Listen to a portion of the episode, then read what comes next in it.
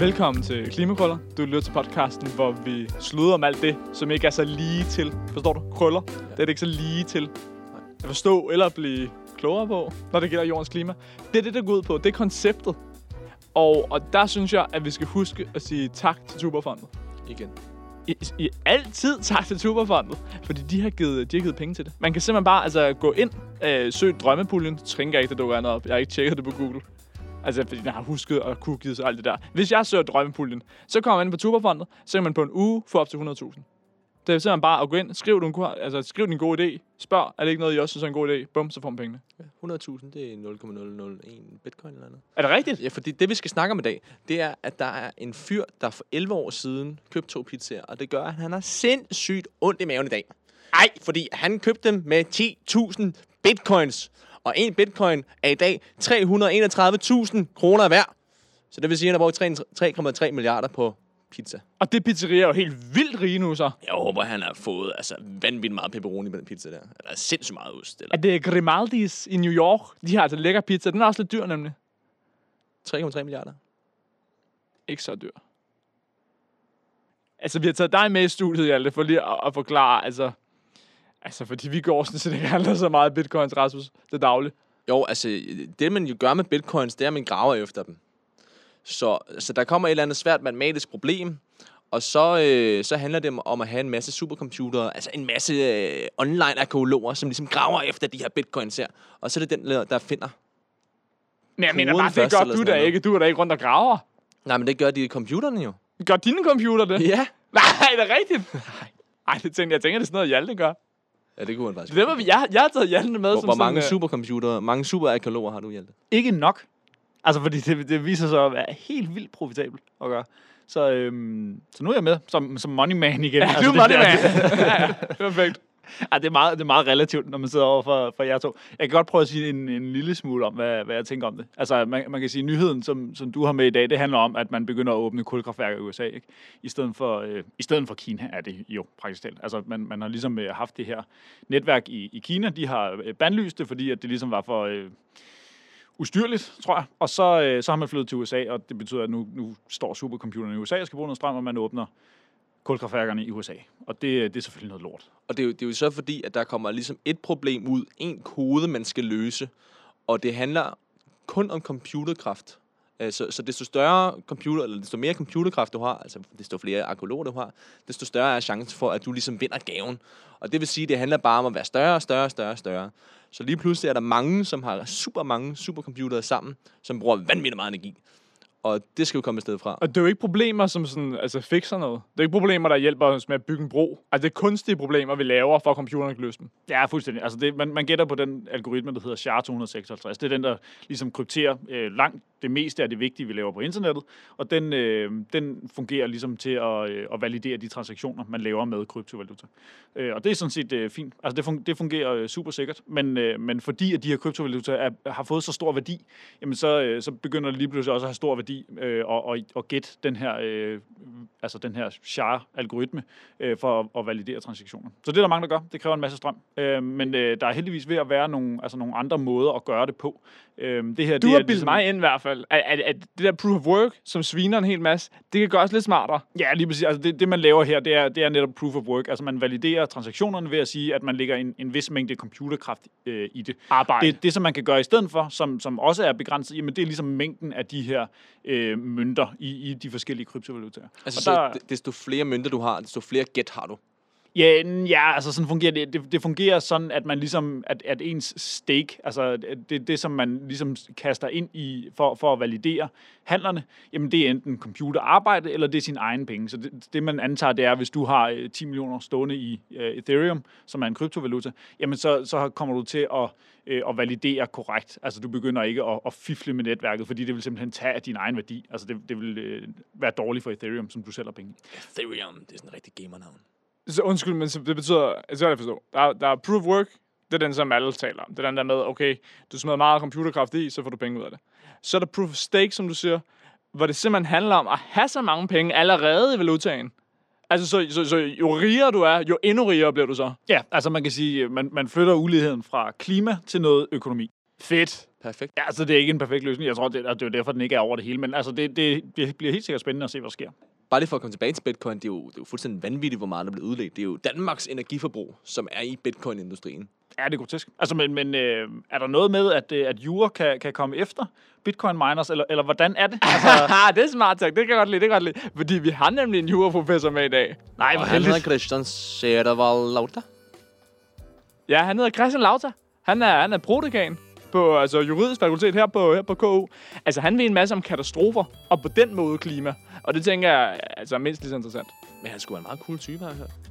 Altså, han skulle være helt vildt nice. Så jeg tænker, at, at øh, hvis nu, Hjalte, hvis nu han går over til din mikrofon, ikke? og du kunne, du kunne have taget headphones på, så kunne vi to lige tage en lille, en lille snak med ham. Gør det? En lille hyggelig snak. Kom ind. Ind med ham.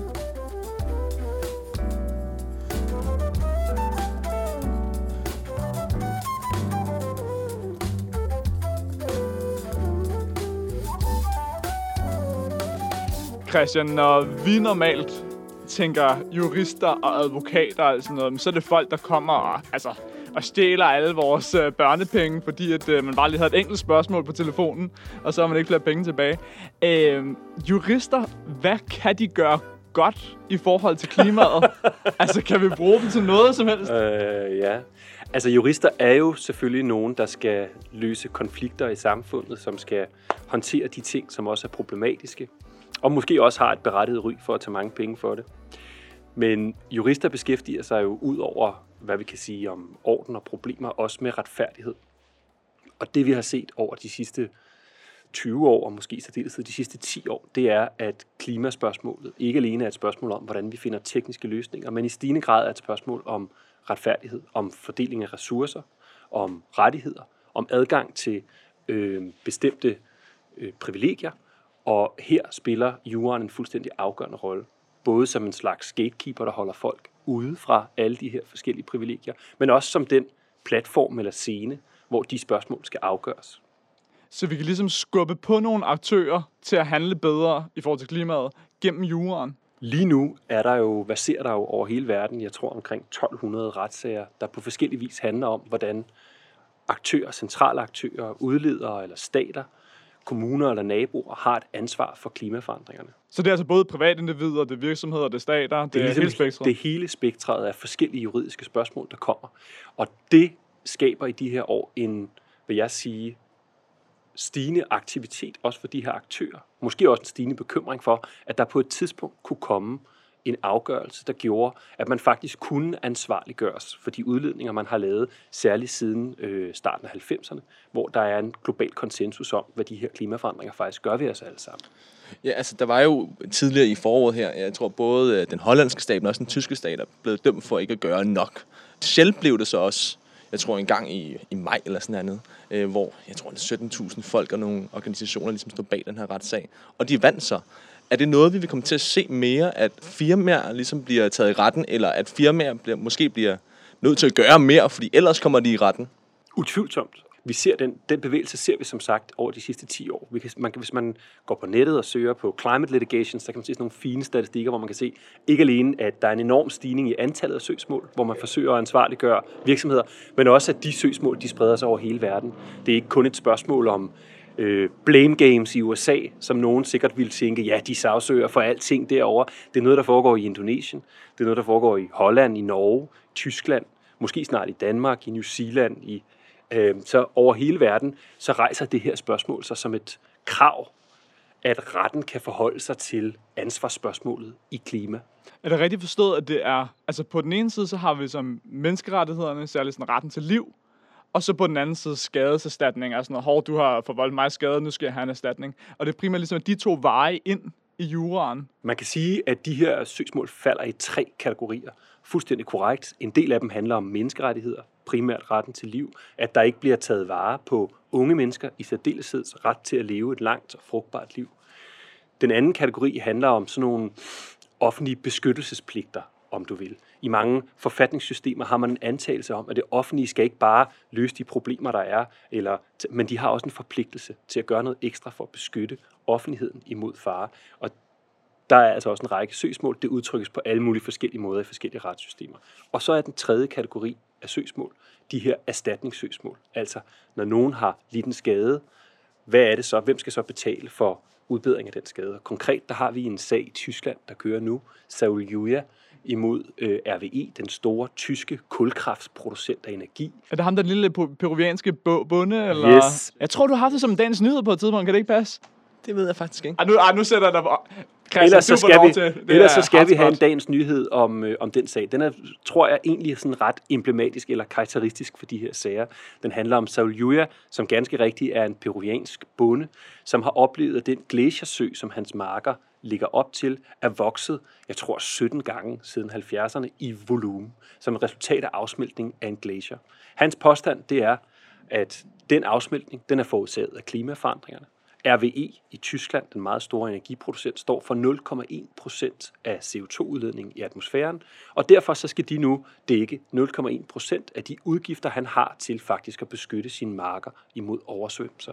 Men jeg tænker, kan det ikke være lidt problematisk, fordi man kan sige, det er vel ikke kun, hvad var det, RVI, eller hvad var det, det hed? RWE, RVE.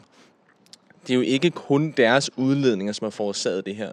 Og man kan sige, den, den enkeltstående udledning vil jo ikke have forårsaget det. Så hvis alle andre ikke havde udledt noget CO2, og det kun havde været RVE, så havde det her måske ikke sket.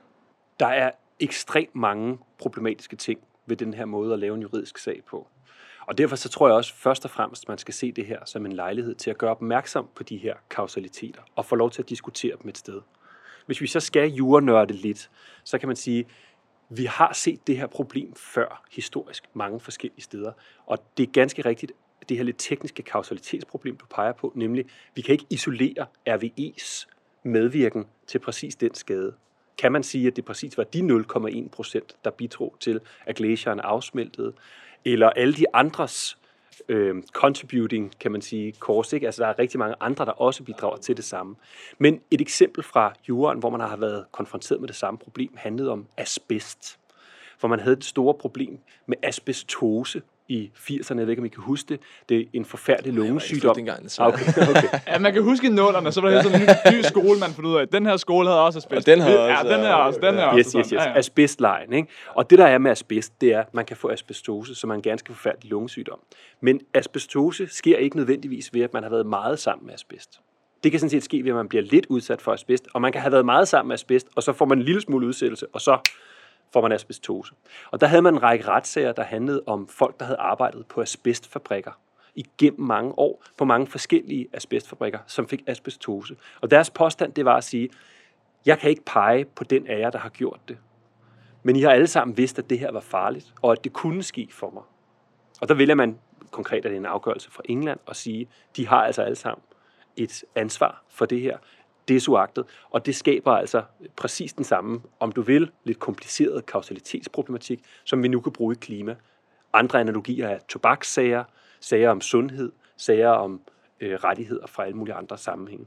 Jeg tænker, den ene side er det, det er det der med, hvem der ligesom har forvoldt skaden. Den anden side, det er så, hvem det går ud over. Er det komplekst at vise øh, kausaliteten netop fordi vi skal pege ned på, at det går ud over et menneske her. Ville det være lettere, hvis nu hele økosystemer eller hele klimaet havde deres egne rettigheder? Ja, det vil, øh, det vil åbne nogle helt nye øh, veje til at føre de her sager. Øh, vores retssystem er jo historisk betinget enormt menneskecentreret. Vi fokuserer på menneskelige tab. Øh, jeg skrev selv for et par år siden en artikel om isbjørnes rettigheder. prøvede at sige, prøvede, prøvede at regne ud, hvad, hvad vil der egentlig ske, hvis man ved et uheld dræbte en isbjørn i Grønland? altså, det er sådan noget, man lige kunne komme til. Ja. Ups. øh, en forureningsulykke eller sådan noget, der ødelagde øh, isbjørnenes leveområder. Og der viste sig det ironiske, at den måde, vi beskytter rettigheder på nu, de steder, hvor man ønsker at have den strengeste fredning af øh, liv, der er det billigst at slå de dyr ihjel, mens de steder, hvor man har den højeste kommercialiseringsgrad, for eksempel i Kanada, hvor man kan købe jagtlicenser til isbjørnen, der vil man egentlig have det største erstatningskrav som et resultat af en ulykke. Så retten har et virkelig ambivalent forhold til det med den vilde natur, det uejede, det der er derude. Så du skal hellere tage til Nord-Norge eller et eller andet, til Svalbard og gøre det ved et uheld? Altså, Yes. altså ligesom gøre noget ulovligt der, end at tage til, tage til Canada og så Alaska betale? Konklusionen på artiklen hed Kill him in Norway. øh, og, og var, øh, var præcis, at hvis du havde valget mellem at dræbe øh, og udlede olie i, øh, i øh, Grønland, Kanada eller øh, over Svalbards territorium, så skulle du øh, sejle dit skib til Svalbard og, øh, og fyre den af der. Og det øh, er jo sådan en udstilling af en elgammel moralsk diskussion, der i virkeligheden handler om, hvordan tænker vi rettigheder, og hvad er så resultatet, hvis der er nogen, der tænker anderledes om rettigheder øh, i forhold til det. Men, men bare for at vende tilbage til dit øh, super relevante spørgsmål. Øh, det var en meget lang ekskurs, det må jeg undskylde. øhm, Dem kan vi godt lide, det er helt fint.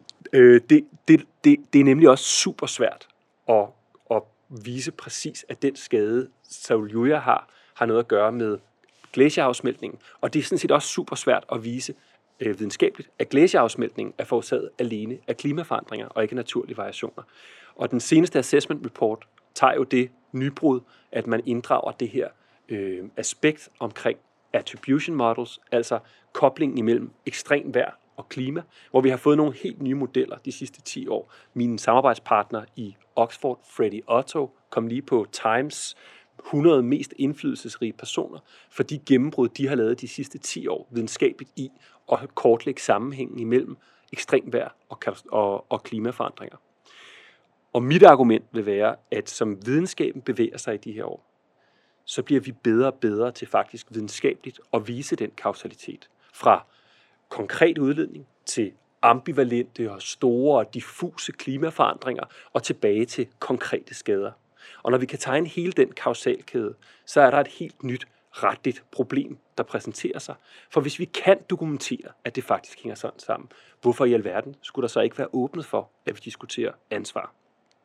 Og det bryder ligesom dørene fuldstændig op til den her diskussion om loss and damage i klimaforandringerne. Det bryder dørene op, men den åbner næsten også side 1 på den bog, jeg har her i hænderne. Og her må vi lige skynde os at sige, fordi altså, vi, vi havde Mærsk i studiet, og altså min mellembark blev, blev væltet derefter, fordi vi simpelthen havde været, været han var bare for god, ham på Mærsk. Han, han øh, fik fuldstændig tryllebundet også med sine gode tal.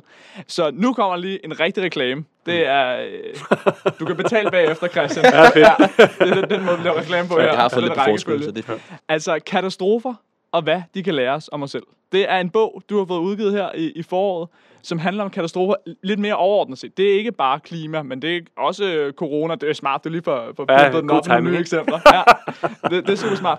Og der taler du om, hvordan grænsen mellem, hvad der er uretfærdigt, og hvad der er uheld, at den har rykket sig historisk set, og vi står et nyt sted nu i forhold til tidligere. Du berørte det lidt tidligere, men kan du prøve at sætte ord på, hvad, hvad er forskellen?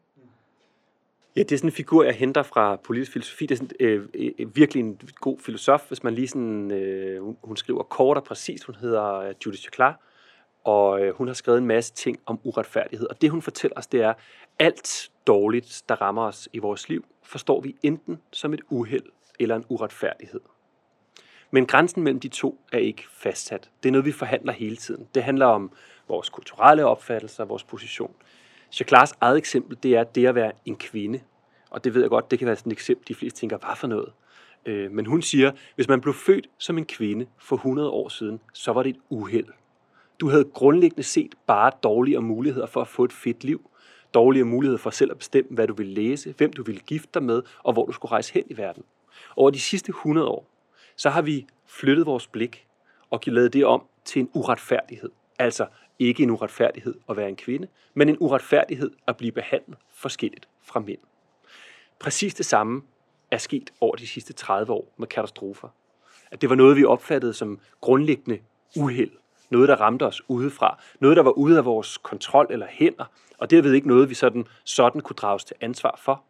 Og nu er det i stigende grad sådan, at vi forstår det som en uretfærdighed at når Lyngbyvejen oversvømmer herude, så handler det ikke om, at det regner meget. Det handler om, at der er nogen, der stadigvæk ikke har fået håndteret de der kloakkapaciteter. At der stadigvæk ikke er nogen, der har fået ordentlige varslingssystemer sat op. Og at Danmarks Meteorologiske Institut stadig ligger sådan, at de hver gang det regner meget, bliver fuldstændig utilgængelige fordi de ligger præcis på det sted i København, hvor der altid bliver oversvømmet. Det bliver med andre ord til menneskelige handlinger, til beslutninger, vi har taget. Og når det bliver til det, ja, så bliver det til jura. Det bliver til diskussioner om politik, om retfærdighed, om hvordan vi skal fordele tingene. Og bogen her handler om selvfølgelig, hvordan katastrofer kan vise os alle mulige forskellige sider af os selv, om vores natur, om vores samfund. Men retligt, så viser det os en masse ting om, hvordan vi har organiseret os, hvordan ansvar skal fordeles. Og det eneste, man kan være helt sikker på, det er, at efter der har været en katastrofe eller en krise et sted i verden, så kommer vi til at se retssager i massevis. Spørgsmål om alt muligt. Under corona kommer der til at handle om, skulle jeg testes, skulle jeg ikke testes? Var den beslutning taget tidsnok? Fik jeg nok informationer? Hvorfor skal det være dem, der skal blive inde, og ikke dem? Hvis man kigger på corona i Danmark i det lys, så handler det slet ikke om virus overhovedet. Det handler om, hvad er det for nogle politiske beslutninger, der bliver taget? Hvad adgang har vi til at påvirke dem? Hvordan fordeler vi ansvaret for dem, der skal lide tabet på vegne af os andre? Og i det lys, så bliver corona i virkeligheden en prisme for minksager, for retsstatsdiskussioner, for en demokrati, og derved, hvad det er for en fremtid, vi alle sammen skal have sammen. Jeg synes, det er et super fedt perspektiv, det der med, at katastrofer, det er noget, som, øh, som vi egentlig er skyld i, fordi vi ikke har forberedt os godt nok, eller fordi vi ikke agerer ordentligt på det. I et internship i Kenya på et tidspunkt, så snakkede jeg med en, der arbejdede meget med FN og, og famines, øh, Ja, øh, hungersnød. hungersnød, ja præcis. Ja, ja. Ej, Og det hun nævnte, skræmt. at øh, jeg tror, det var i 2010 eller 11, hvor der var en kæmpe hungersnød i Somalia, hvor der døde en kvart million mennesker. Og det var kun fordi, at man ikke havde erklæret det en hungersnød tidligt nok, så ressourcerne ikke kom på det tidspunkt, de havde brug for det. Øh, Og det er jo meget velsigende, synes jeg. Det, det er sådan set, hvordan vi ligesom agerer på en katastrofe. Og der er også nogle forskere, der snakker om, at den måde, vi bedst lærer katastrofer eller naturkatastrofer, det er ved at tage natur, ordet natur, ud af selve katastrofen. Ja, det er simpelthen sådan, at når jeg deltager på konferencer nu øh, med mine internationale kollegaer, så er der sådan nogle, der drøner rundt med sådan nogle klistermærker, hvor der står No Natural Disasters på, og hver gang nogen kommer til at sige naturkatastrofe, så får man sådan en klistermærke øh, sat på. Øh, Det er fire gange i dag. Øh, ja, ja. Øh, og, øh, og det er, også, det er måske også lidt meget øh, fuldstændig at fjerne naturen, for der er masser af ting, vi kan lære og blive klogere af ved faktisk at studere naturen og vores sammenhæng med det naturlige system. Men ikke desto mindre, så er der en væsentlig pointe i det. Øh, hungersnød har været det traditionelle eksempel siden 70'erne på det, vi kunne kalde menneskeskabte katastrofer. Og vi er et sted nu, hvor rigtig mange af dem, der arbejder med katastrofer, vil sige, præcis som du siger, at der findes ikke naturkatastrofer. Der findes kun os selv, vores sårbarhed, vores beslutninger om, hvem der skal være sårbar og hvorfor. Jeg tror, med den kommentar, så må vi bare altså, sige tak til dig, Christian, for at du ville komme herind. Tak til lytterne, for at de ville lytte med. Tak til Tuberfondet for at give penge til unge mennesker, der prøver at gøre noget godt. Vi prøver! Du prøver så hårdt. Ja, og øh, i næste uge, så kommer Lars Tønder hen, professor fra, fra statskundskab, og han, øh, han ved noget om, hvordan vi kan prøve at organisere vores demokrati bedre til at håndtere de her katastrofer. Fedt. Tak fordi du kom. Selv tak.